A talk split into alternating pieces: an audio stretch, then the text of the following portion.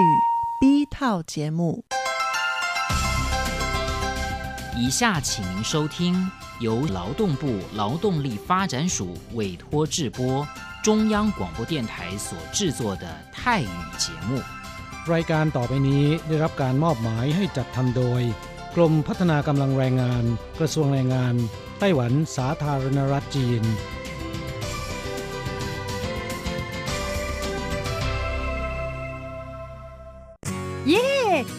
านแล้ว พวกเราไปคาราโอเกะกันเถอะ ฉันมีธุระ เธอไปกันเถอะ เอ๊ะนานที่ปีหนจะนัดไปร้องเพลงกัน หรือว่าเธอมีนัดกับชายหนุ่มจ้าใช่ก็ดีนะสิ ฉันจะไปทำงานหาเงินต่างหาก จริงเหรอ เลิกงานแล้วยังไปหาเงินได้อีกทำไมดีจัง ไปทำที่ไหนอะจริงสิ แถวนี้มีโรงงานหนึ่งช่วงนี้ต้องการคนงานชั่วคราว ช่วงวันหยุดฉันก็ไปทำงานพิเศษที่นั่นจะได้หาเงินเพิ่มขึ้นอีกหน่อย อยากจะซื้อคอมพิวเตอร์ให้ลูกชายที่เมืองไทยลำไพไม่ได้นะ กฎหมายไต้หวันกำหนดไว้ว่าพวกเราจะต้องทำงานให้เท่าแก่ที่ยื่นขออนุญาตนำเราเข้ามาทำงานในไต้หวันเท่านั้น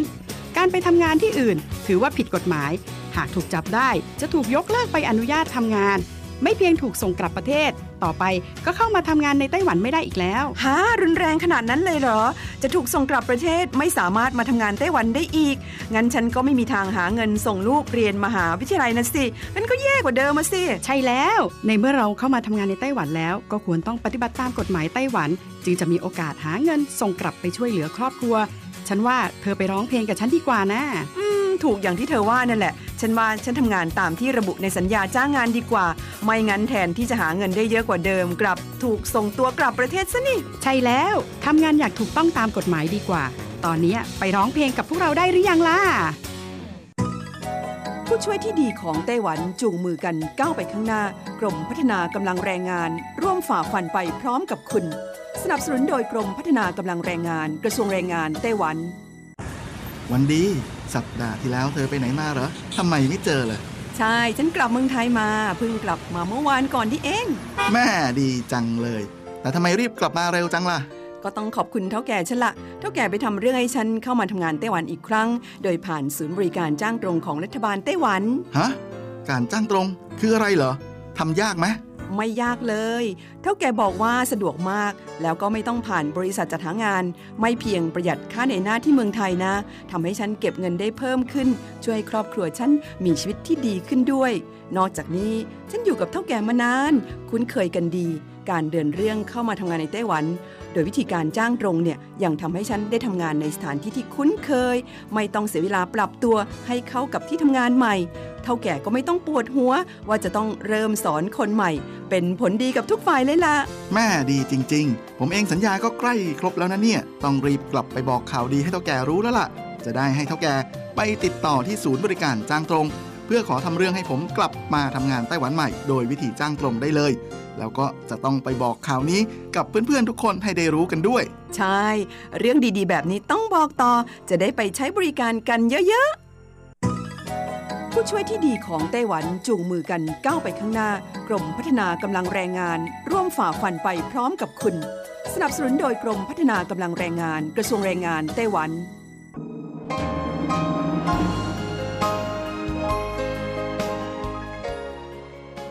กลับมาฟังขณะนี้ท่านกำลังอยู่กับรายการภาคภาษาไทย Radio Taiwan International หรือ RTI ออกกระจายเสียงจากกรุงไทเปไต้หวันสาธารณรัฐจีน เป็นประจำทุกวันนะครับ นอกจากรับฟังทางเครื่องรับวิทยุได้แล้ว ยังสามารถรับฟังรายการผ่านระบบออนไลน์ได้ที่ thai.rti.org.tw หรือที่ RTI Fanpage นะครับ ขอเชิญติดตามรับฟังรายการของเราได้ ตั้งแต่บัดนี้เป็นต้นไป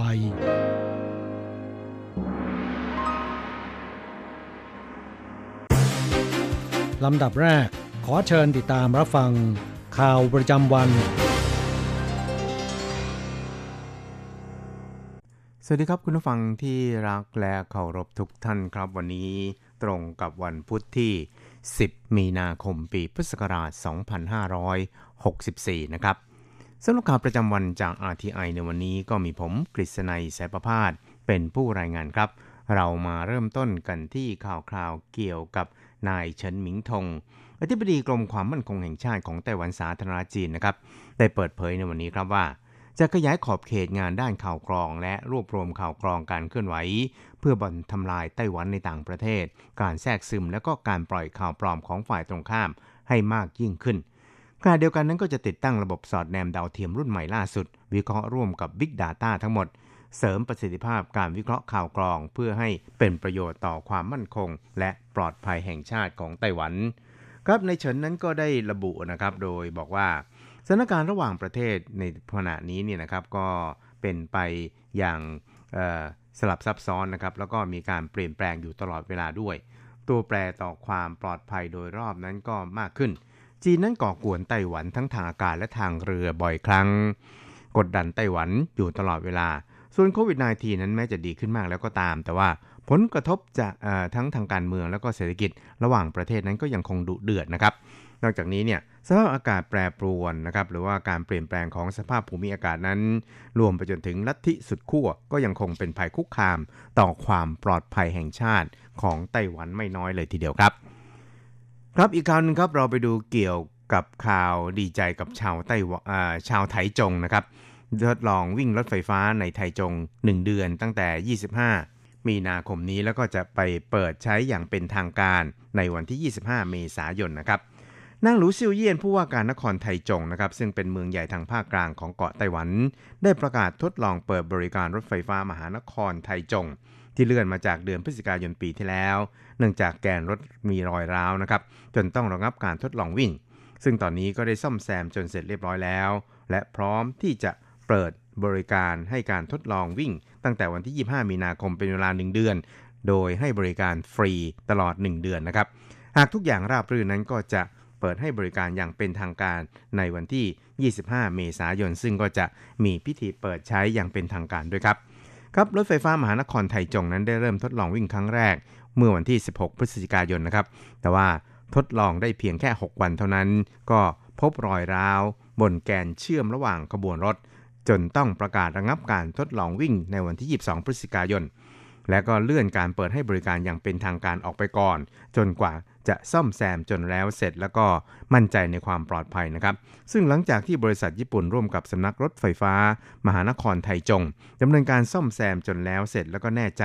ว่าทุกอย่างนั้นเรียบร้อยปลอดภัยร้อยเปอร์เซ็นต์นะครับ ผู้ว่าการนครไทยจงจึงได้ประกาศข่าวดีนี้ ให้แก่พี่น้องชาวไทยจงดังกล่าวข้างต้นนะครับ นั่นก็คือการเปิดทดลองให้บริการฟรี 1 เดือน ตั้งแต่ 25 มีนาคม แล้วก็จะเปิดใช้อย่างเป็นทางการในวันที่ 25 เมษายนศกนี้ครับ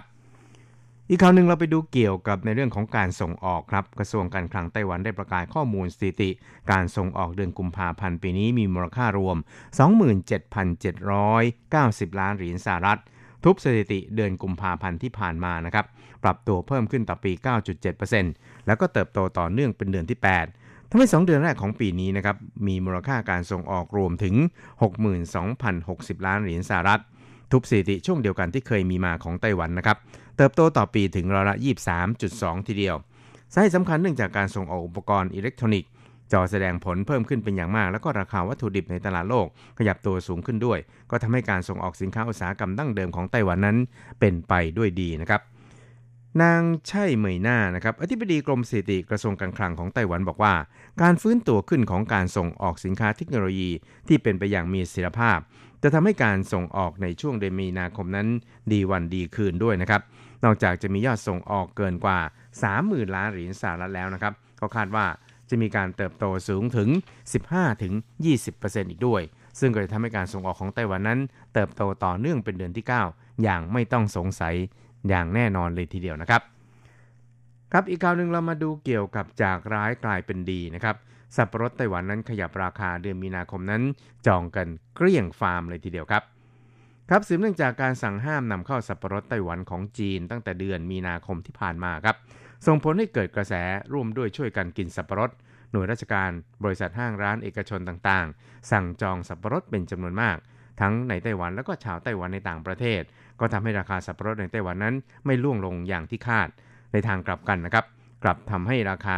สับปะรดในไต้หวันนั้นขยับตัวสูงขึ้น แล้วก็ได้ผลผลิตไม่พอขายด้วยซ้ำไปนะครับก็มีการสั่งจองกันในช่วงเดือนมีนาคมจนหมดสต็อกเลยทีเดียวครับ ในหวังเหวยเจอผู้ว่าการนครไถหนันนะครับพื้นที่ปลูกสับปะรดสำคัญในไต้หวันก็บอกว่า ตอนนี้ได้มีการจองสับปะรดไปแล้วถึง 66,000 ลังในเขตนครไทยนั้นทำให้คาดว่าการจัดจำหน่ายสับปะรดที่ผลิตในไทยนั้นในปีนี้ จะเป็นไปโดยราบรื่น ส่วนที่เกาสงนะครับราคาประมูลก็ขยับขึ้นจากเดิม ช่างคือช่างหนึ่งนี่นะครับ600 กรัมเนี่ยราคา 15-16 เหรียญไต้หวัน เป็น 18-20 เหรียญไต้หวัน หรือคิดเป็นกิโลกรัมนี่นะครับ กิโลกรัมละ 30-40 เหรียญไต้หวัน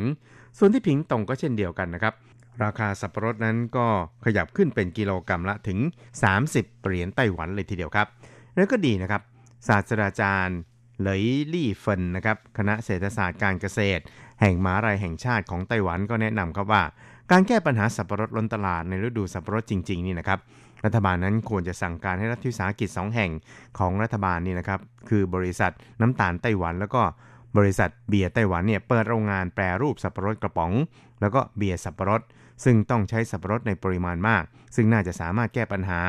สับปะรดล้นตลาดได้ในระยะยาว แล้วก็แก้ไขปัญหานี้ได้ดีกว่านะครับ อีกข่าวหนึ่งเราไปดูเกี่ยวกับพบโรคไทฟอยด์รายแรกในไต้หวันนะครับในปีนี้ซึ่งต้องหมั่นล้างมือครับ ครับกรมควบคุมโรคกระทรวงสาธารณาสุขของไต้หวันนั้นพบว่า พบผู้ป่วยไทฟอยรายแรกในไต้หวันปีนี้ แล้วก็เมื่อสัปดาห์ที่แล้วนี่นะครับมีผู้ป่วยที่มีอาการท้องเสีย เข้ารับการรักษาในจำนวนสูงถึง 138,000 ราย แล้วก็มีแนวโน้มเพิ่มจำนวนมากขึ้นด้วยครับครับโดยเฉพาะอย่างยิ่งในช่วงนี้นั้นเป็นช่วงการระบาดของโนโรไวรัสด้วย สาเหตุสำคัญนั้นมาจากอาหารการกิน ประกอบกับในช่วงนี้ไต้หวันก็กำลังประสบกับปัญหาภัยแล้งกรมควบคุมโรคไต้หวันจึงเรียกร้องให้ประชาชนเนี่ยจะต้องหมั่นล้างมือนะครับแม้จะมีน้ำน้อยทั้งนี้ก็เพื่อที่จะลดความเสี่ยงของการติดเชื้อเหล่านี้ครับผู้ติดเชื้อไทฟอยด์รายแรกในปีนี้นั้นเป็นนักเรียนที่อยู่ทางภาคกลางของไต้หวันอายุประมาณ 10 ปีเศษ เริ่มมีอาการเป็นไข้ปวดท้อง แล้วก็ท้องเสียมาตั้งแต่ 2 กุมภาพันธ์ แต่ว่าพอถึงวันที่8เนี่ยก็มีอาการไข้สูงจนต้องนำตัวส่งโรงพยาบาล ตรวจพบเชื้อไทฟอยด์ในเวลาต่อมาครับ ส่วนญาติแล้วก็ผู้สัมผัสนั้นก็ไม่มีอาการใด ๆ ขณะนี้กำลังเร่งตรวจสอบเพื่อหาแหล่งติดเชื้ออยู่ครับ สุดท้ายครับเราไปดูข่าวเกี่ยวกับทางด้านกองทุนประกันภัยแรงงานของไต้หวันนั้น ตอนนี้ก็มีข่าวกระเซ็นกระสายออกมาว่ากำลังจะล้มละลายหรือว่าเจ๊งนะครับในอีก 5 ปีข้างหน้าแต่ว่าทางรัฐบาลนั้นก็บอกว่า เป็นไปไม่ได้นะครับ ทางรัฐบาลเนี่ยก็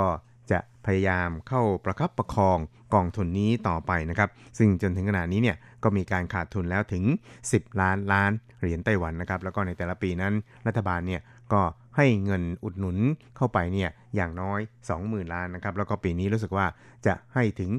22,000 ล้านนะครับครับ เราก็ไปติดตามรายงานข่าวนี้กันครับ นายกรัฐมนตรีสุเจินชางย้ำว่าข้าพเจ้าเคยบอกแล้วว่ารัฐบาลไม่เจ๊งกองทุนประกันภัยแรงงานก็ไม่มีวันเจ๊ง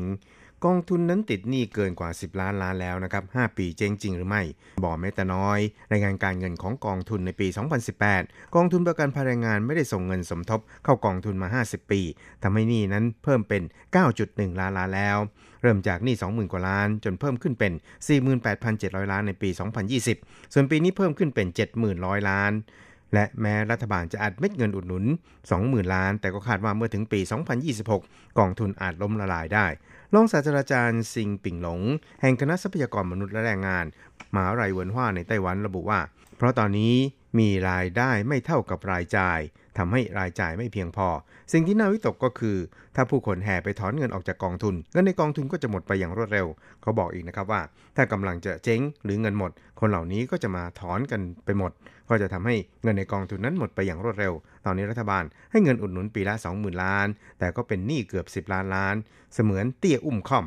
หากไม่รีบปฏิรูปกองทุนประกันภัยแรงงานนะครับ ในแต่ละปีนั้นต้องใช้เงินอุดหนุน อุดช่องโหว่นี่อย่างน้อย1 0 0 0 0แสนล้าน ปีละแค่ 20,000 ล้านก็เหมือนกับเตี้ยอุ้มคอมนั่นเอง ส่งผลกระทบต่อหลักประกันของผู้ใช้แรงงานที่อยู่ในระบบ แต่เมื่อหันไปมองระบบการประกันภัยแรงงานแบบใหม่ ปีนี้กลับมีผลกำไรเพิ่มขึ้น ปีที่ผ่านมากำไรถึง 178,000 ล้าน แบ่งให้ผู้อยู่ในระบบ 5.43 ล้านคน เฉลี่ยแล้วคนละกว่าหมื่นเหรียญไต้หวัน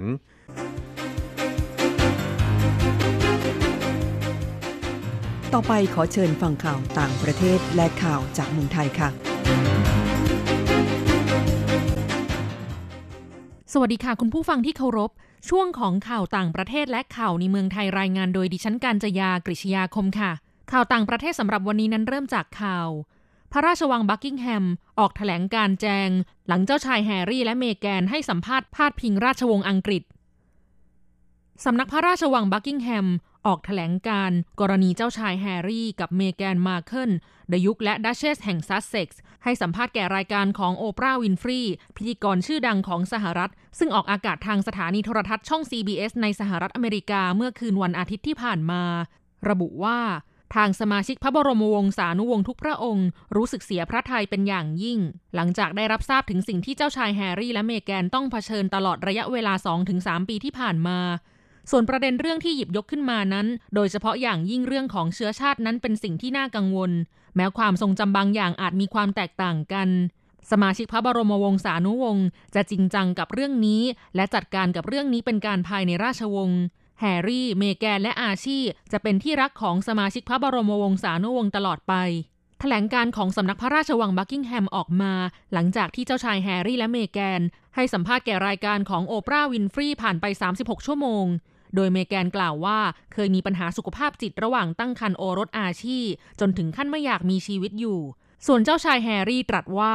ทรงผิดหวังในตัวพระราชบิดาหรือเจ้าฟ้าชายชาลส์ที่ไม่ช่วยเหลือพระองค์กับเมแกน และมีประเด็นที่เมแกนกล่าวว่า มีสมาชิกราชวงศ์พระองค์หนึ่ง เคยถามเจ้าชายแฮร์รี่เรื่องสีผิวของโอรสอาร์ชี ขณะที่ยังไม่มีพระประสูติการ ว่าจะมีสีผิวเป็นอย่างไร เพราะกังวลว่าสีผิวอาจคล้ำหลังจากรายการออกอากาศไปแล้วสังคมเกิดการคาดเดาไปต่างๆ นานาว่า เชื้อพระวงศ์ผู้นั้นเป็นใคร ซึ่งเจ้าชายแฮร์รี่ได้ยืนยันในเวลาต่อมาว่า ไม่ใช่สมเด็จพระราชินีนาถเอลิซาเบธที่สองพระอัยยิกา และเจ้าชายฟิลิปพระอัยกาของพระองค์ ข่าวต่อไป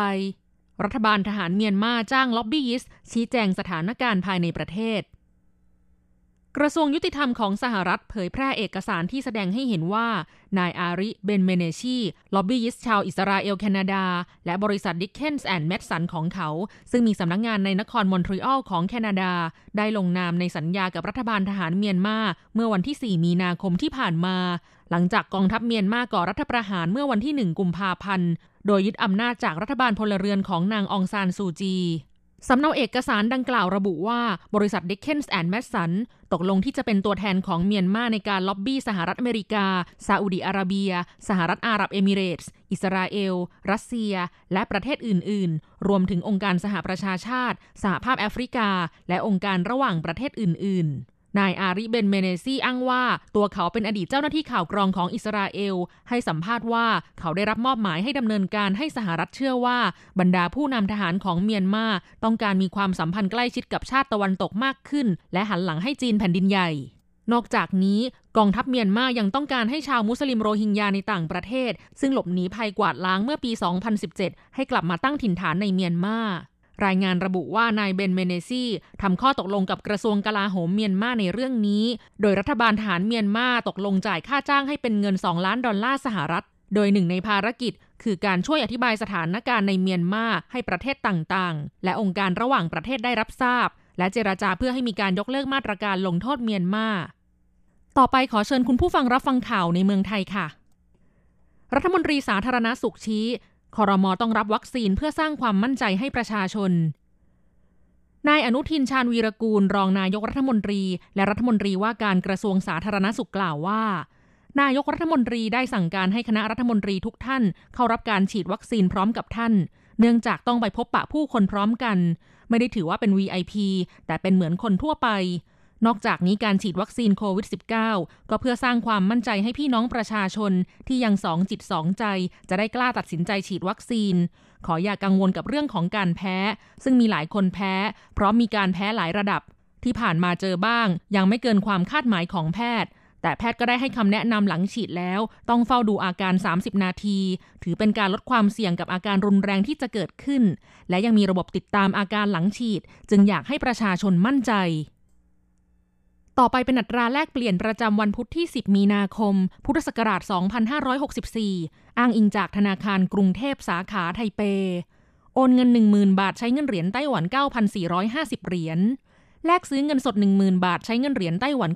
9,790 เหรียญ 1 ดอลลาร์สหรัฐใช้เงินเหรียญไต้หวัน 28.58 เหรียญแลกซื้อค่ะ คุณผู้ฟังคะนั่นเป็นช่วงของข่าวต่างประเทศและข่าวในเมืองไทย รายงานโดยดิฉันการจยากริชยาคมค่ะ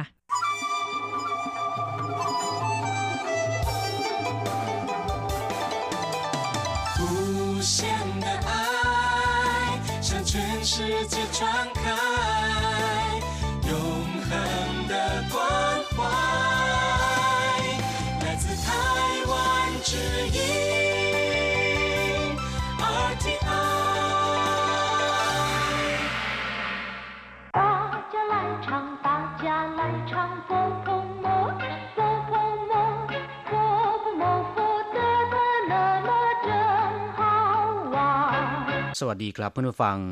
พบกันในวันนี้เราจะมาเรียนวิทยาลัยภาษาจีนทางอากาศภาคเรียนที่สองบทที่ 19 ผาชัน ไต่เขา ในบทนี้นะครับ เราจะมาเรียนประโยคสนทนาภาษาจีนที่เกี่ยวกับการออกกำลังกาย หรือว่าการบริหารร่างกายให้มีสุขภาพที่แข็งแรงสมบูรณ์ ด้วยการไปไต่เขา 第十九课爬山一对话年假的时候我们去爬山好吗 多高的山？两千多公尺高我怕我的体力不够。从现在开始运动锻炼体力 ผาชัน แปลว่าไต่เขาหรือว่าปีนภูเขา เป็นกีฬาชนิดหนึ่งที่มีประโยชน์ต่อร่างกาย เฉพาะคำว่าผาคำเดียวแปลว่าไต่ แปลว่าปีน หรือจะแปลว่าคลานก็ได้ ส่วนคำว่าชันก็คือดอยหรือว่าภูเขา ผาชันจึงมีความหมายว่าไต่เขาหรือว่าปีนภูเขา ต่อไปนะครับมาอธิบายประโยคสนทนาในบทนี้年假的时候我们去爬山好吗วันหยุดในช่วงปีใหม่ เราไปไต่เขากันดีไหม เหนียนจ้าก็คือ วันหยุดในช่วงปีใหม่ หรือวันหยุดพักพิเศษประจำปี เรียกว่าเหนียนจ้า ส่วน时候แปลว่าช่วงเวลา เหนียนจ้า的时候ก็คือช่วงเวลาวันหยุดในตอนปีใหม่ เหนียนจ้า的时候 我们去爬山好吗เราไปไต่เขากันดีไหม ผาชัน แปลว่าไต่เขา我们去爬山好吗เราไปไต่เขากันดีไหมเห่ามาก็คือดีไหมตัวเกาเตอชันภูเขาสูงแค่ไหน หรือภูเขาสูงขนาดไหน ตัวเกาก็คือ สูงมากเท่าไหร่ สูงขนาดไหน ตัวเกาเตอชันภูเขาที่สูงขนาดไหน ภูเขาที่สูงแค่ไหนเรียกว่า ตัวเกาเตอชัน两千多公尺高สูงสองพันกว่าเมตร两千แปลว่าสองพันเหลี่ยงเชียนตัวก็คือสองพันเศษ หรือสองพันกว่า เรียกว่าเหลี่ยงเชียนตัว ส่วนกงเฉอแปลว่าเมตร ต้องขออภัยด้วยนะครับ ในแบบเรียนของเรา เขียนว่าฟิตผิดนะครับกงเฉอแปลว่าเมตร ถ้าเป็นฟุตภาษาจีนจะเรียกว่าอิงเฉอเหลี่ยงเชียนตัวกงเฉอก็คือ สองพันกว่าเมตร เกาความสูงเหลี่ยงเชียนตัวกงเฉอเกามีความสูง 2,000 กว่าเมตร เรียกว่า两千多公尺高我怕我的体力不够ฉันกลัวว่ากำลังของฉันจะไม่ดีพอ หรือฉันกลัวว่ากำลังกายของฉันจะสู้ไม่ไหว我怕ก็คือฉันกลัวว่า我的体力คำว่า体力แปลว่ากำลังกาย我的体力ก็คือกำลังของฉันกำลังกายของฉัน ปูเกิลก็คือไม่พอ ไม่ดีพอ สู้ไม่ได้ สู้ไม่ไหว เรียกว่าปูเกิล我怕我的体力不够ฉันกลัวว่ากำลังของฉันจะไม่ไหว หรือฉันกลัวว่ากำลังกายของฉันจะไม่ดีพอ我怕我的体力不够从现在开始运动锻炼体力เริ่มออกกำลังกายและฝึกฝนร่างกายตั้งแต่บัดนี้从现在ตั้งแต่บัดนี้从แปลว่าตั้งแต่现在 บัดนี้ ปัจจุบัน หรือว่าเดี๋ยวนี้ เรียกว่า现在从现在ก็คือตั้งแต่บัดนี้ ตั้งแต่เดี๋ยวนี้开始运动เริ่ม เริ่มออกกำลังกาย开始แปลว่าเริ่ม ถ้าเป็นสิ้นสุด เรียกว่า结束开始运动เริ่มออกกำลังกายวิ่นต้งก็คือการออกกำลังกาย หรือว่าการเล่นกีฬานะครับ ในที่นี้หมายถึงการออกกำลังกาย开始运动ก็คือเริ่มออกกำลังกาย 从现在开始运动เริ่มออกกำลังกายตั้งแต่บัดนี้锻炼体力แปลว่าฝึกฝนร่างกาย从现在开始运动锻炼体力แปลว่า เริ่มออกกำลังกายและฝึกฝนร่างกายตั้งแต่บัดนี้ต้วนเลี่ยนแปลว่าฝึกฝน ส่วนถีลี่อธิบายไปแล้วนะครับ แปลว่ากำลังกายต้วนเลี่ยนถีลี่ก็คือ ฝึกฝนกำลังกาย หรือฝึกฝนร่างกาย ครับเพื่อนฟังหลังจากทราบความหมายของประโยคสนทนาในบทนี้ไปแล้วนะครับ ต่อไปขอให้เปิดไปที่หน้า 80 ของแบบเรียน เราจะไปเรียนรู้คำศัพท์ใหม่ๆ ในบทเรียนนี้นะครับ ศัพท์คำที่หนึ่งชา แปลว่าแย่ แปลว่าไม่ดี เลว หรือไม่ได้มาตรฐาน เรียกว่าชา เช่นเฉิงจีไทชา แปลว่า ผลการเรียนแย่มาก เปี่ยวเซียนไทชา ก็คือผลงานไม่ดีเลย หรือผลงานแย่มาก ชาจิ้ง แปลว่า ความสามารถหรือคุณภาพต่ำมาก แย่มาก ใช้การไม่ได้ เรียกว่า ชาจิ้ง身体状况很差สภาพของสุขภาพร่างกายแย่มาก เรียกว่า身体状况很差นอกจากแปลว่าแย่ไม่ดีไม่ได้มาตรฐานแล้วนะครับคำว่าชา ยังมีความหมายอย่างอื่นด้วย อย่างเช่น แปลว่า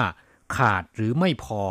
ชายี่เตียน ขาดไปนิดนึง หรือมีความหมายว่าเกือบแล้วนะครับ ชาปู้ตัวแปลว่า พอๆกัน ใกล้เคียงกัน และตัวอักษรตัวเดียวกันนี้ หากว่าออกเสียงเป็นชายจะแปลว่า ส่งให้ไปทำงานหรือว่าไปทำงาน เช่น เจียนชัยก็หมายถึงการทำงานอย่างอื่นควบคู่กันไปด้วย ชูชัยแปลว่าไปปฏิบัติหน้าที่นอกสถานที่ เรียกว่า ชูชัยศัพท์คำที่สองเหนียนจ้าแปลว่าวันหยุดพักประจำปี ซึ่งหมายถึงวันหยุดในช่วงเทศกาลตรุษจีน หรือหมายถึงวันหยุดพักผ่อนหลังจากที่ทำงานครบหนึ่งปีแล้ว ซึ่งก็คือวันหยุดพักประจำปี ตามกฎหมายมาตรฐานแรงงานของไต้หวันสาธารณรัฐจีน แรงงานที่ทำงานอย่างต่อเนื่องในสถานที่ทำงานเดียวกันจนครบหนึ่งปีแล้ว ทุกคนจะมีวันหยุดพักประจำปี โดยมีค่าจ้างเป็นเวลา 7 วัน วันหยุดพักประจำปีเช่นนี้นะครับ ในภาษาจีนเรียกว่า เหนียนจ้า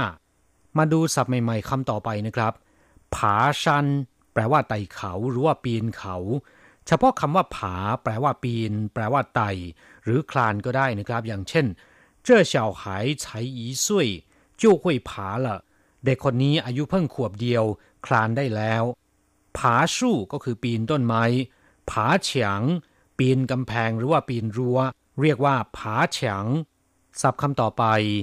กงเฉอแปลว่าเมตร ถ้าเป็นกิโลเมตร เรียกว่ากงหลี่ กงเฟินก็คือเซนติเมตร แต่ถ้าเป็นมาตราวัดตามระบบอังกฤษ จะเรียกว่าอิงเฉอก็คือฟุตนั่นเอง ศัพท์คำต่อไป ถี่ลี่ แปลว่ากำลังกาย ถี่ลี่ว่างเชิงแปลว่ากำลังกายเหลือเฟือ ตรงข้ามกับคำว่า ถี่ลี่ชวยรั่ว แปลว่าร่างกายอ่อนแอ หรือร่างกายสุดโทมเรียกว่าถี่ลี่ชวยรั่วศัพท์คำต่อไป ต้วนเลี่ยน แปลว่าฝึกฝน ซึ่งหมายถึงการฝึกฝนร่างกาย เช่น经常锻炼身体强壮ฝึกฝนเป็นประจำ ร่างกายก็จะแข็งแรง ศัพท์คำต่อไป ต้งอีต้ง แปลว่า เคลื่อนไหวบ้าง ขยับบ้าง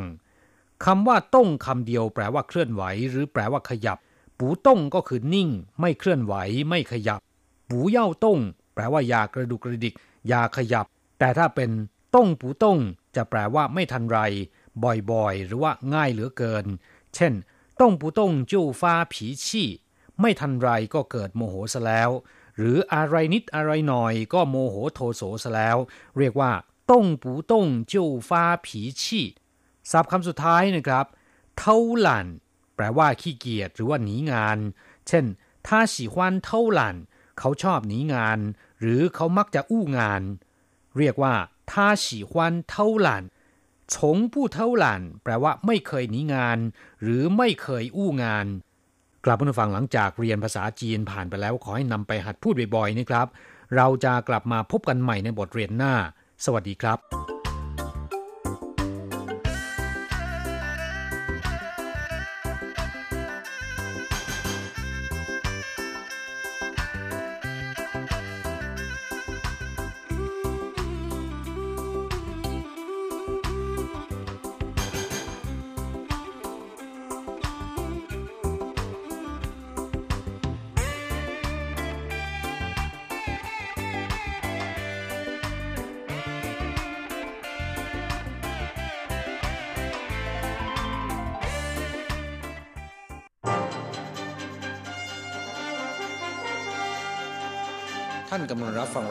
ภาคภาษาไทย Radio Taiwan International หรือ RTI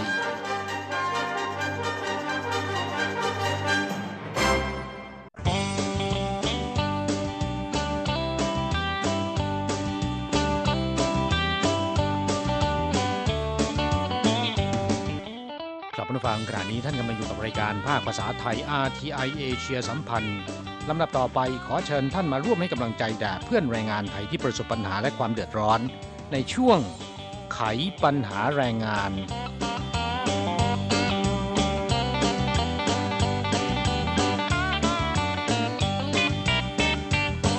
ครับเป็นเวลาหนึ่งปีเต็มๆ ที่เกิดการระบาดไปทั่วโลกของโรคโควิด -19 นะครับ ค่ะ โดยไต้หวันนั้นประกาศปิดประเทศเมื่อวันที่ 17 มีนาคมปีที่แล้วนะคะคำว่าปิดประเทศในที่นี้หมายความว่าไม่ให้นักท่องเที่ยวเดินทางเข้ามา แต่ว่าชาวไต้หวันแล้วก็ผู้ที่มีบัตรถิ่นที่อยู่นะคะหมายถึงชาวต่างชาติ รวมถึงคนงานต่างชาติยังคงเดินทางเข้าสู่ไต้หวันได้อยู่ แต่ว่ามีข้อแม้นะคะ ครับหลังจากนั้นสถานการณ์ทั่วโลกรุนแรงขึ้น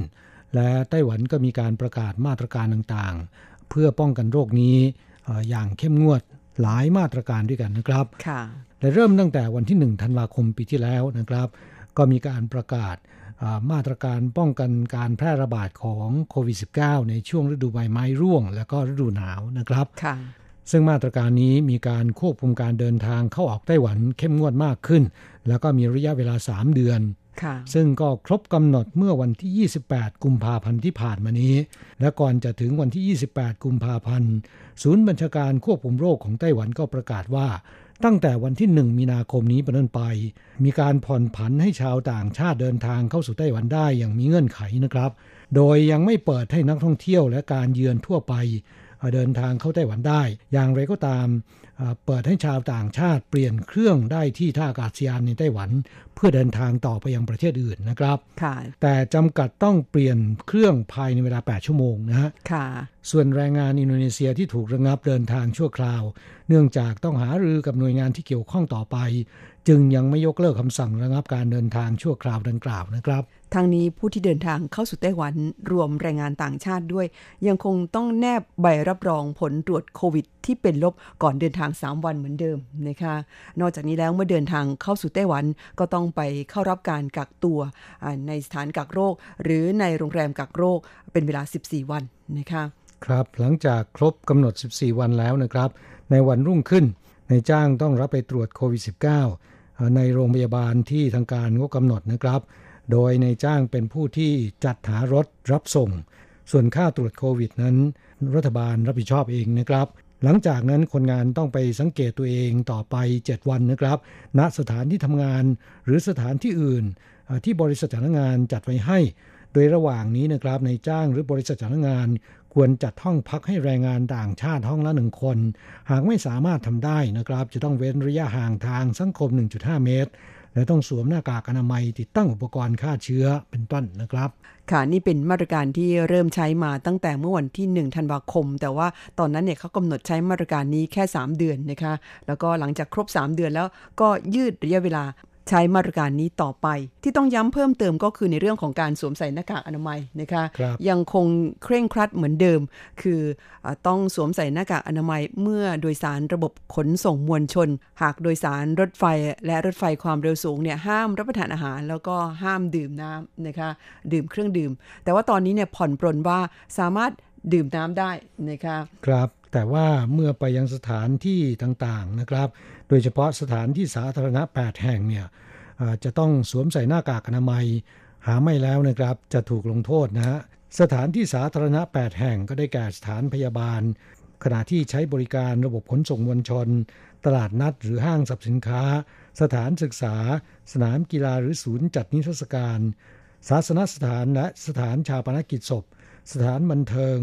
และเมื่อไปติดต่อกับหน่วยงานต่างๆ ผู้ใดฝ่าฝืนจะต้องระวางโทษปรับ 3,000 ถึง 15,000 เหรียญไต้หวันนะครับ ค่ะอ่าเพราะฉะนั้นอันนี้ก็ยังคงต้องระมัดระวังแล้วก็ปฏิบัติกันต่อไปนะคะสรุปก็คือกลับไปสู่สภาพเดิมก่อนวันที่ 1 ธันวาคมนะครับ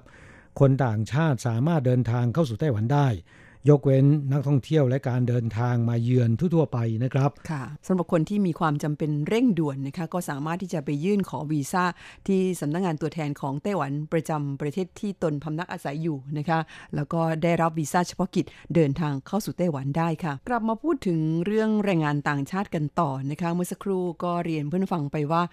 คนงานอินโดนีเซียนั้นจนถึงตอนนี้เนี่ยก็ยังคงถูกระงับให้เดินทางเข้าสู่ไต้หวันใช่ไหมคะ ถูกต้องครับคนงานอินโดนีเซียถูกระงับเดินทางมาทำงานที่ไต้หวันชั่วคราวนะครับ ตั้งแต่ปลายปีที่แล้วนะครับ เนื่องจากในขณะนั้นตรวจพบคนงานอินโดนีเซียติดเชื้อโควิดหลายร้อยคนด้วยกันนะฮะขณะเดียวกันสถานการณ์โควิด -19 ในประเทศอินโดนีเซีย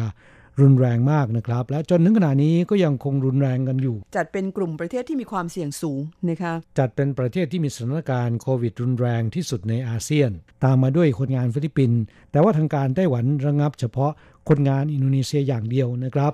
เหตุผลอันดับที่หนึ่งก็คือ คนงานอินโดนีเซียติดเชื้อโควิดกันมาก ทั้งทั้งที่มีใบรับรองผลตรวจโควิดเป็นลบแล้วนะครับ แต่ก็ยังตรวจพบ ว่าติดเชื้อกัน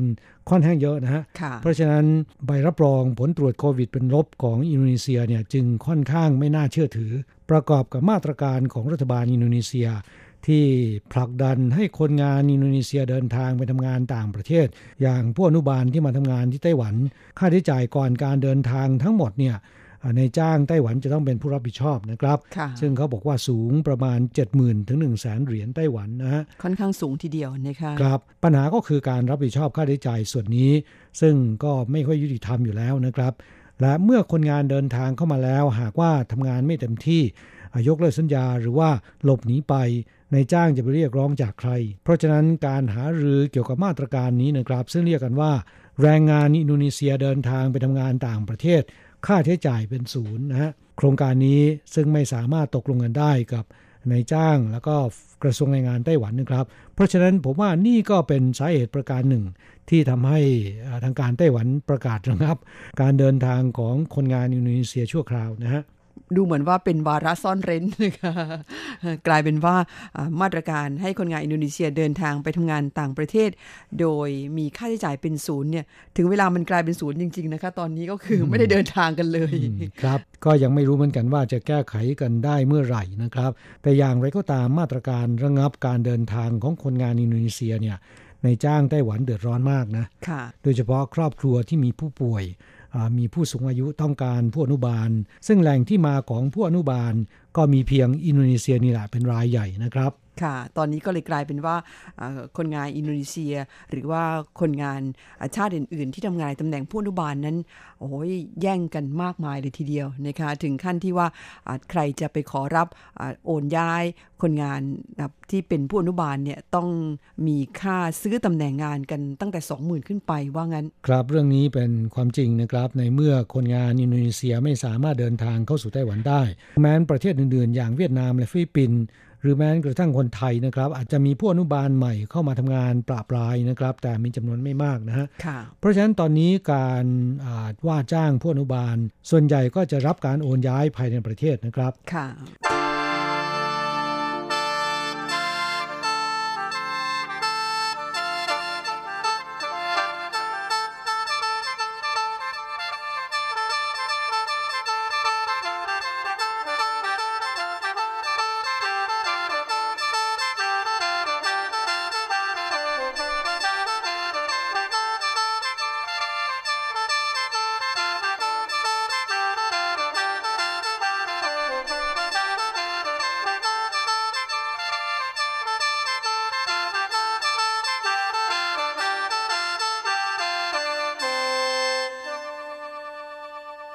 เกี่ยวกับมาตรการป้องกันโรคโควิด -19 มีอีกเรื่องหนึ่งที่จะมาเตือนเพื่อนแรงงานไทยนะครับ เพราะว่าตอนนี้ไปปัญหานี้จะเพิ่มขึ้นเรื่อยๆ มีคนงานไทยบางคน เดินทางกลับเข้ามาทำงานที่ไต้หวัน หลังจากกักตัวครบ 14 วันแล้วนะครับ ซึ่งตามกฎระเบียบแล้วเนี่ยสามารถยื่นขอเงินชดเชยจากทางการได้ในอัตราวันละ 1,000 เหรียญนนะครับ แต่ปรากฏว่าบางคนไม่มีสิทธิ์ที่จะยื่นขอนะฮะสาเหตุเป็นเพราะอะไร เรามาอธิบายกันนะครับ เมื่อปลายปี 2563 ที่ผ่านมานะครับ มีคนงานไทยประมาณ 20 คน เดินทางมาทำงานที่โรงงานอิเล็กทรอนิกส์ที่เมืองเหมียวลี่ เดินทางเข้ามาแล้วก็ต้องกักตัว 14 วันหลังจากกักตัวครบกำหนด 14 วันแล้วนะครับในจ้างซึ่งไม่ได้จ่ายค่าจ้างในช่วงระหว่างกักตัวกก็ได้ช่วยคนงานเหล่านี้ยื่นขอเงินชดเชย ค่ากักตัว จากกระทรวงสาธารณสุขและสวัสดิการไต้หวันตามกฎระเบียบนะครับค่ะในอัตราวันละ 1,000 เหรียญไต้หวัน เป็นเวลา 10 วัน เนื่องจากวันหยุดประจำสัปดาห์ 4 วันนายจ้างเป็นผู้รับผิดชอบ ซึ่งส่วนนี้นายจ้างจ่ายอยู่แล้วนะครับค่ะแต่สำหรับเงินชดเชย 10 วันที่ขอจากทางการนั้น ปรากฏว่าส่วนใหญ่ได้รับอนุมัติเงินดังกล่าวแล้วนะครับ แต่ในจำนวนนี้มี 3 คน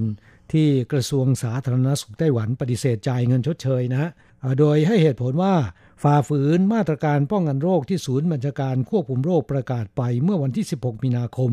โดยมีผลตั้งแต่ 17 มีนาคมเป็นต้นมานะฮะเขาบอกฝ่าฝืนยังไงคะครับมาตรการที่ว่านี้มีอยู่ข้อหนึ่งประกาศไว้ว่า ผู้ใดก็ตามไม่ว่าจะเป็นคนไต้หวันหรือคนต่างชาตินะครับ เดินทางออกจากไต้หวันไปยังประเทศอื่นๆ ที่ศูนย์บัญชาการควบคุมโรคประกาศให้เป็นประเทศหรือเขตพื้นที่ที่มีความเสี่ยงในระดับ 3 ซึ่งในตอนนั้นนะครับก็หมายถึงทุกประเทศนะฮะค่ะรวมถึงประเทศไทยด้วย โดยไม่จำเป็นนะครับ หมายถึงว่าเดินทางไปต่างประเทศโดยไม่จำเป็น หลังเดินทางกลับเข้าสู่ไต้หวัน แล้วก็รับการกักตัวครบกำหนดแล้ว ไม่มีสิทธิ์ขอรับเงินชดเชย ระหว่างกักตัว 14 วัน ยกเว้น ความจำเป็นข้อใดข้อหนึ่งดังต่อไปนี้นะครับ ข้อที่หนึ่งคือได้รับคำสั่งไปปฏิบัติหน้าที่ราชการในต่างประเทศนะฮะค่ะข้อที่ 2 ไปร่วมงานศพของญาติพี่น้องในสายเลือดเดียวกัน ข้อที่ 3 ความจำเป็นอื่น ๆ ที่เกี่ยวข้องกับหลักสิทธิมนุษยชน และผ่านความเห็นชอบจากหน่วยงานผู้ทรงอำนาจแล้วนะครับ ซึ่งคนงานไทยทั้ง 3 ไม่เข้าข่ายนี้นะครับ จึงไม่มีสิทธิ์ขอเงินชดเชย เนื่องจากว่าคนงานไทยทั้ง3เนี่ย ครบกำหนดสัญญาจากในายจ้างเดิม เดินทางกลับประเทศไทย เมื่อเดือนพฤษภาคมและกรกฎาคมปี 63 ตามลำดับนะครับ ซึ่งเดินทางออกจากไต้หวันอ่ากลับสู่ประเทศไทย หลังจากที่ศูนย์บัญชาการควบคุมโรคประกาศ คือหลังวันที่ 17 มีนาคมปี 63 นะครับค่ะเมื่อเดินทางกลับเข้าสู่ไต้หวันทำงานต่อ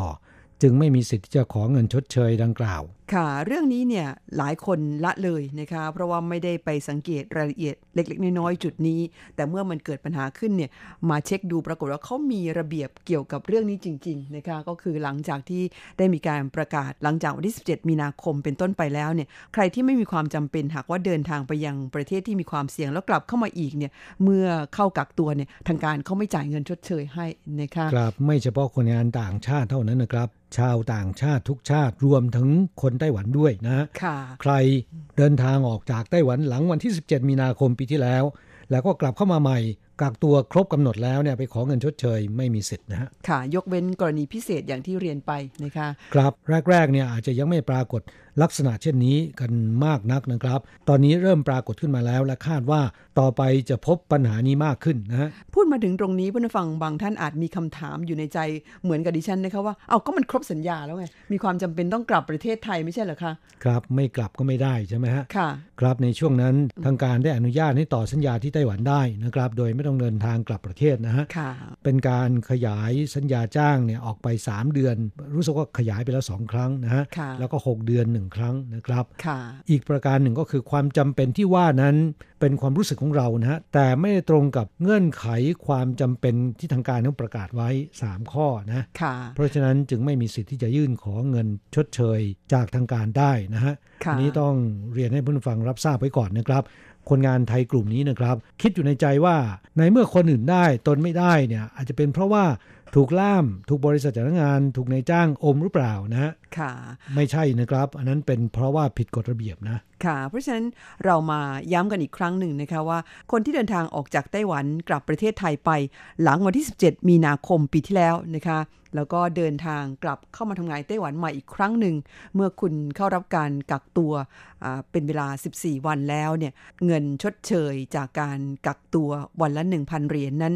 ไม่ได้รับนะคะครับหลังวันที่ 17 มีนาคมปีที่แล้วเนี่ยรวมมาถึงวันนี้ด้วยนะฮะค่ะวันนี้ก็หลังวันที่ 17 มีนาคมปีที่แล้วเหมือนกัน เพราะฉะนั้นใครที่ทำงานครบสัญญาทางการเขาให้ต่อได้เนี่ยก็พยายามต่อไปนะฮะค่ะหรือใช้วิธีโอนย้ายก็ได้นะครับ หากว่าจะเดินทางกลับประเทศแล้วค่อยกลับเข้ามาใหม่ต้องคำนึงถึง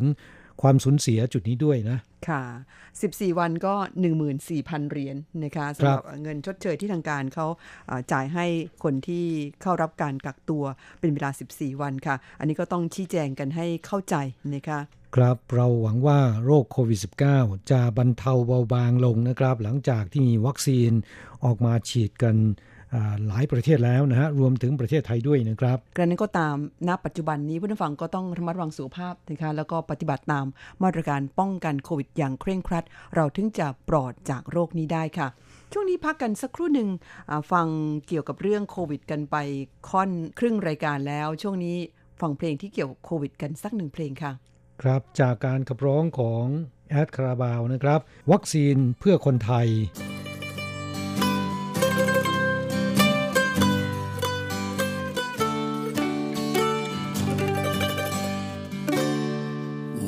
วัคซีนโควิด -19 นำเรื่องราวดีๆมาบอก คนไทยก็เก่งไม่ยอ คิดคนวัคซีนจากใบยานวัตกรรมโดยคนไทย จากผู้เชี่ยวชาญสถาบันจุฬาทำเองดีกว่าซื้อมา ไม่เปลืองเงินตราภาษีอากร เรื่องหมอเรื่องยาไม่แพ้ใคร ไทยแลนด์ทำได้โด่งดังกระชอนผลิตขึ้นเองย่อมได้ใช้ก่อน ไม่ต้องเดือดร้อนนำเข้ามา แต่มีปัญหาคือค่าใช้จ่าย เป็นโจทย์ก้อนใหญ่ ให้แสวงหา มาสร้างวัคซีนเพื่อปวงประชาทรงจิตศรัทธาถึงเวลาร่ นเองดีที่สุด เราก็มนุษย์พึ่งเขาทำไม วัคซีนจากใบยาไทย คือความภูมิใจไทยทำเองเขาถึงเท่าเทียมอย่างยั่งยืนเภสัชกรของไทยก็เก่ง พวกเราจึงมาอาสาร้องเพลงขับกล่อมบรรเลงรับบริ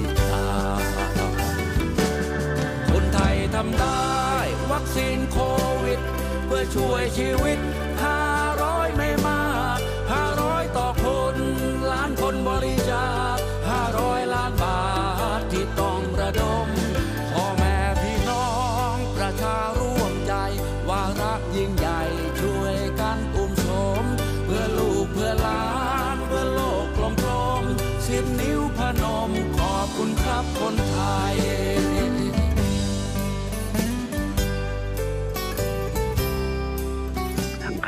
สัชจุฬานะครับ สามารถที่จะค้นคว้าวิจัย วัคซีนป้องกันโควิด -19 จากใบยาได้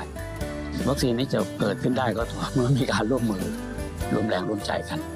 เราทำเองได้แล้วต่อไปเราก็สามารถที่จะพึ่งตนเองได้ตลอดไปเป็นความยั่งยืน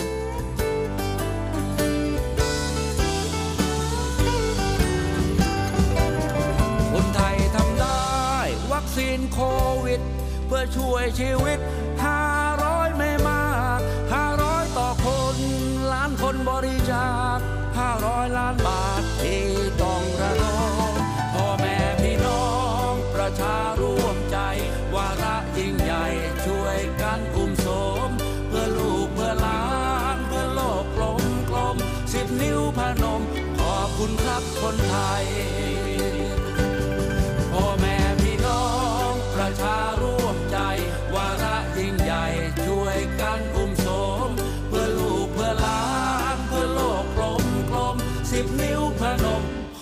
คุณครับคนไทย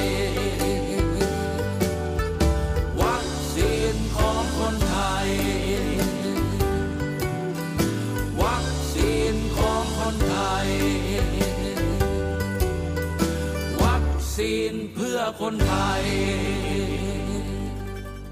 ครับช่วงนี้มาตอบจดหมายของผู้ฟังที่ถามเข้าสู่รายการนะครับ ค่ะ คุณมยุรีบุปผาชื่นนะคะส่งคำถามผ่านมาทางอินบ็อกซ์ของแฟนเพจ RTI ค่ะ บอกว่าสวัสดีค่ะ ขออนุญาตสอบถามหน่อย ต่อสัญญาโควิดต่อได้กี่ครั้ง ครั้งละกี่เดือนคะ ในกรณีที่ทำงานครบ 12 ปี แล้วต่อสัญญาโควิด 19 6 เดือน จะต่อได้อีกไหม ขอบคุณค่ะ ครับคนงานที่ทำงานครบสัญญา 12 ปีนะครับ ตามกฎระเบียบเดิม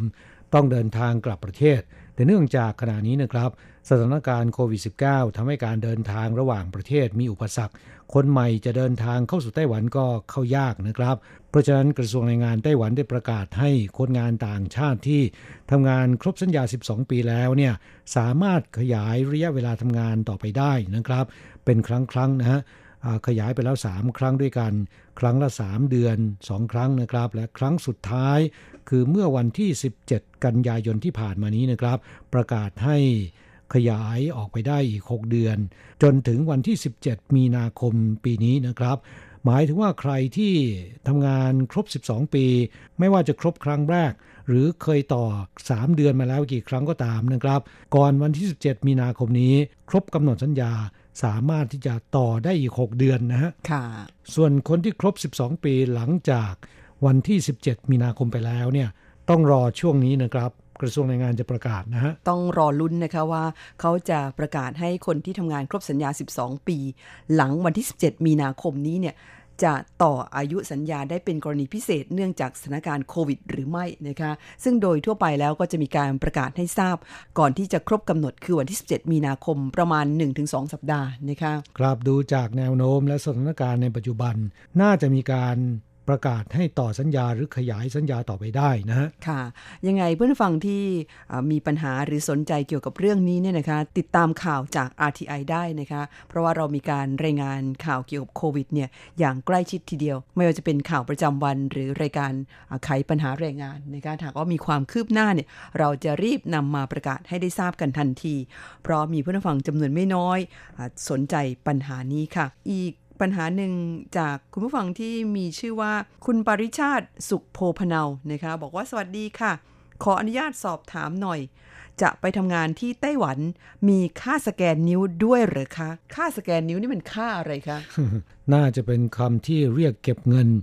ของบริษัทจ้างงานนะครับ พอถึงช่วงหนึ่งจะเก็บเงินจำนวนเท่าไหร่นะอย่างเช่นว่าช่วงที่ไปขอวีซ่าไปสแกนลายนิ้วมือ ก็จะเรียกเก็บอีกก้อนหนึ่ง โดยเรียกว่าเป็นค่าสแกนลายนิ้วมือนะฮะค่ะ หมายความว่าเขาจะเก็บกันเป็นงวดๆเหรอครับ การเรียกเก็บเงินค่าบริการจากพนักงาน หรือที่เรียกกันว่าค่าหัวคิวเนี่ยนะครับ เนื่องจากจำนวนเงินค่อนข้างเยอะนะครับ คนงานเนี่ยจะไม่สามารถจ่ายได้ทีเดียวค่ะหรือบางคนจ่ายได้ แต่ก็ไม่ไว้วางใจอ่าไม่กล้าจ่ายครั้งเดียวจบนะฮะค่ะอ่าจ่ายเป็นงวดๆไป ผมคิดว่าน่าจะเป็นแบบนั้นมากกว่านะฮะค่ะ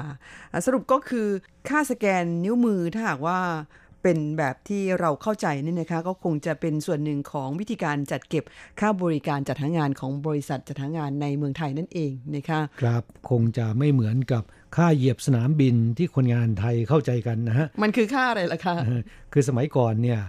ค่าธรรมเนียมในการใช้สนามบินนะครับ ผู้โดยสารจะต้องเป็นผู้รับผิดชอบ โดยมีการเก็บเป็นต่างหาก เรียกว่าค่าธรรมเนียมใช้บริการสนามบิน ซึ่งปัจจุบันเนี่ยก็ยังมีอยู่นะแต่ไม่มีการเรียกเก็บต่างหาก บวกเข้าไปไว้ในตั๋วเครื่องบินเรียบร้อยแล้วนะครับค่ะในอดีตที่มีการเก็บต่างหาก คนงานไทยก็เรียกว่าเป็นค่าเหยียบสนามบินนะฮะแหมฟังแล้วเห็นภาพมากเลยค่ะอืมครับ ก็เพื่อนฝั่งที่รับฟังรายการในวันนี้อยู่นะคะถ้าหากว่าคุณยังไม่กระจ่างไม่เข้าใจนี่นะคะ ก็ถามเข้ามาใหม่ได้ว่าค่าสแกนนิ้วมือนั้นเป็นดังที่เราเข้าใจหรือเปล่า อีกปัญหาหนึ่งก็เกี่ยวกับเรื่องของโควิดค่ะ ซึ่งคุณฝั่งท่านนี้ถามมาว่า ขอทราบรายละเอียดเกี่ยวกับการกักตัวที่นายจ้างต้องจ่าย ถ้าบริษัทจัดงานบังคับให้คนงานจ่ายต้องมีความผิดยังไง ขอทั้งภาษาไทยและภาษาจีนได้หรือเปล่า ขอบคุณค่ะ นี่เป็นคำถามของคุณพิสมัยดวงดาวนะคะครับเรื่องค่าใช้จ่ายในการกักตัวแรงงานต่างชาติที่นายจ้างว่าจ้าง เป็นเวลา 14 วันนะครับค่าใช้จ่ายในการกักตัวเนี่ยนายจ้างต้องรับผิดชอบเอง แต่ก็มีนายจ้างหรือบริษัทจ้างงานบางรายนะครับผลักภาระให้คนงานเป็นผู้รับผิดชอบ ซึ่งไม่สามารถที่จะเรียกเก็บในไต้หวันได้นะครับ เพราะว่าถ้าเก็บในไต้หวันถูกทางการตรวจพบเนี่ย มีโทษหนักเลยทีเดียวนะฮะค่ะอ่าก็มีวิธีซิกแซกเก็บล่วงหน้าก่อนที่คนงานต่างชาติจะเดินทางมาทำงานที่ไต้หวัน บางคนก็ถือเป็นส่วนหนึ่งของค่าบริการจากพนักงานหรือค่าหัวคิวนะฮะค่ะซึ่งก็ทำให้ไม่สามารถที่จะหาหลักฐานการเรียกเก็บเงินก้อนนี้ได้นะค่ะอย่างไรก็ตามนะครับ กระทรวงแรงงานไต้หวันเนี่ยเคยเตือนในจ้างและบริษัทจ้างงาน ห้ามเรียกเก็บค่าใช้จ่ายในการกักตัวจากแรงงานต่างชาตินะครับ นอกจากค่าปรับ 3 0 0แสนเหรียญไต้หวันแล้วนะครับจจะถูกเพิกถอนโควต้าบางส่วนหรือทั้งหมดนะครับ ส่วนบริษัทจ้างงานที่เรียกเก็บค่ากักตัวจากตัวคนงานเนี่ยจะถูกปรับ 20 เท่าของมูลค่าที่เรียกเก็บ และพักใช้ใบอนุญาตจากงาน 1 ปีนะฮะค่ะจะเห็นได้ว่าเป็นโทษที่หนักมากนะครับ แต่ปัญหาอยู่ที่ว่าเอ่อการเรียกเก็บค่ากักตัวดังกล่าวเนี่ยเราสามารถที่จะหาหลักฐานอะไรที่จะมายืนยันได้ไหม เพราะว่าในปัจจุบันเนี่ยบริษัทจ้างงานก็มีวิธีซิกแซกมีวิธีที่จะหลบเลี่ยงนะครับหนึ่งก็คือไม่มีหลักฐานหรือไม่มีใบเสร็จเรียกรับค่ากักตัว หรือบางรายก็รวมเป็นส่วนหนึ่งของค่าหัวคิวนะฮะบทลงโทษนั้นทางการไต้หวันเขามีการกำหนดไว้ชัดเจนอย่างที่เรียนไปนะคะเพียงแต่ว่าเอ่อเราจะเอาหลักฐานอะไรมา ชี้ว่าบริษัทหางานเนี่ยเรียกเก็บค่ากักตัวจากเรานะคะอันนี้เป็นเรื่องสำคัญค่ะ ครับ ก็มีอยู่วิธีเดียว หากว่าค่าหัวคิวมันสูงเกินปกตินะครับ เราควรจะถามก่อน หากว่ามีการรวมค่ากักตัวและเห็นว่ามันสูงเกินไป เราอาจจะใช้วิธีไม่ขอเดินทาง ซึ่งจะทำให้บริษัทจ้างงานเดือดร้อนนะครับ เพราะใกล้ถึงกำหนดการเดินทาง แต่คนงานปฏิเสธที่จะเดินทางทำให้บริษัทจ้างงานไม่สามารถจะเอ่อส่งมอบจำนวนคนงานให้กับในายจ้างตามกำหนดเวลาได้ บริษัทจ้างงานก็เสียหายเหมือนกันใช่ไหมคะใช่ครับ แต่บริษัทจ้างงานเนี่ยก็รู้จุดอ่อนของคนงานนะคนงานไทยส่วนใหญ่ จ่ายเงินค่าหัวคิวไปแล้วนะครับ ก็อยากจะเดินทางนะฮะไม่กล้าที่จะไปต่อรองก่อนการเดินทางกลัวจะไม่ได้เดินทางนะฮะค่ะ เพราะฉะนั้นมันอยู่ที่ว่าใครมีหมากอยู่ในมือมากกว่ากันนะคะแล้วเรากล้าที่จะต่อรองกับเขาหรือเปล่า เท่าที่ทราบก็คือคนงานส่วนใหญ่อยากจะเดินทางนะคะเพราะฉะนั้นก็ยินยอมจ่ายตามที่บริษัทจ้างงานเรียก เมื่อเดินทางเข้าสู่ไต้หวันแล้ว ก็มาร้องเรียน ซึ่งถึงเวลานั้นเนี่ยมันไม่มีหลักฐานนี่ก็เป็นเรื่องที่จะเอาผิดเขาลำบากนะคะครับเรื่องนี้เท่าที่ทราบบริษัทจ้างงานที่เมืองไทยเนี่ยมีการเก็บกันเกือบทุกบริษัทนะฮะค่ะทั้งทั้งที่ในจ้างในไต้หวันนะครับบางรายเนี่ยเขาเอ่อออกค่ากักตัวเอง แต่บริษัทจ้างงานก็ยังไปเรียกรับ ค่ากักตัวจากคนงาน ถือว่าเป็นการซิกแซก ถือโอกาสขึ้นค่าหัวคิวนะฮะค่ะ นี่ก็เป็นสถานการณ์ที่พบโดยทั่วไปในปัจจุบันอันเนื่องมาจากปัญหาที่เกิดจากการระบาดของโรคโควิด -19 นะคะครับการจะออกระเบียบกฎหมาย มาแก้เนี่ยผมคิดว่าคงจะเป็นเรื่องลำบากนะครับ เพราะว่าบริษัทจ้างงานเขาก็มีวิธีแก้เกมนะค่ะอ่าแต่อย่างไรก็ตามปัญหานี้นะครับ มันจะหมดสิ้นไป เมื่อตลาดเกิดการพลิกผันนะฮะค่ะก็คล้ายๆ กับค่าซื้อตำแหน่งงาน ที่คนงานต้องการโอนย้ายหรือว่าต่อสัญญานะครับ อดีตต้องจ่ายให้กับบริษัทจ้างงานหรือล่าม แต่ว่าในปัจจุบันในายจ้างมีความต้องการ รับโอนย้ายคนงานในไต้หวันเพิ่มมากขึ้น เพราะฉะนั้นเงินส่วนนี้รู้สึกว่าจะไม่มีการเก็บแล้วนะ แถมในปัจจุบันในายจ้างส่วนใหญ่ต้องเพิ่มสวัสดิการต่างๆ เพื่อที่จะดึงคนงานไปทำงานกับตน เนื่องจากว่าสภาพการขาดแคลนแรงงานนั้นมันรุนแรงนะคะครับปัญหาเหล่านี้ค่อนข้างจะยืดยาวนะฮะยังพูดไม่จบ แต่เวลาของเราเอ่อใกล้จะหมดลงแล้วนะครับ เอาไว้โอกาสหน้ามาคุยกันต่อนะฮะค่ะสำหรับวันนี้นั้นก่อนจากกันไป เรามาฟังเพลงเพราะๆสักหนึ่งเพลงก่อนจากค่ะ ครับมาฟังผลงานรวมศิลปินนะครับ เพลงที่ชื่อว่าไทยกอดไทย หลังจากนั้นเราจะกลับมาพบกันใหม่ที่เก่าเวลาเดิมในสัปดาห์หน้าสำหรับวันนี้ สวัสดีครับ สวัสดีค่ะ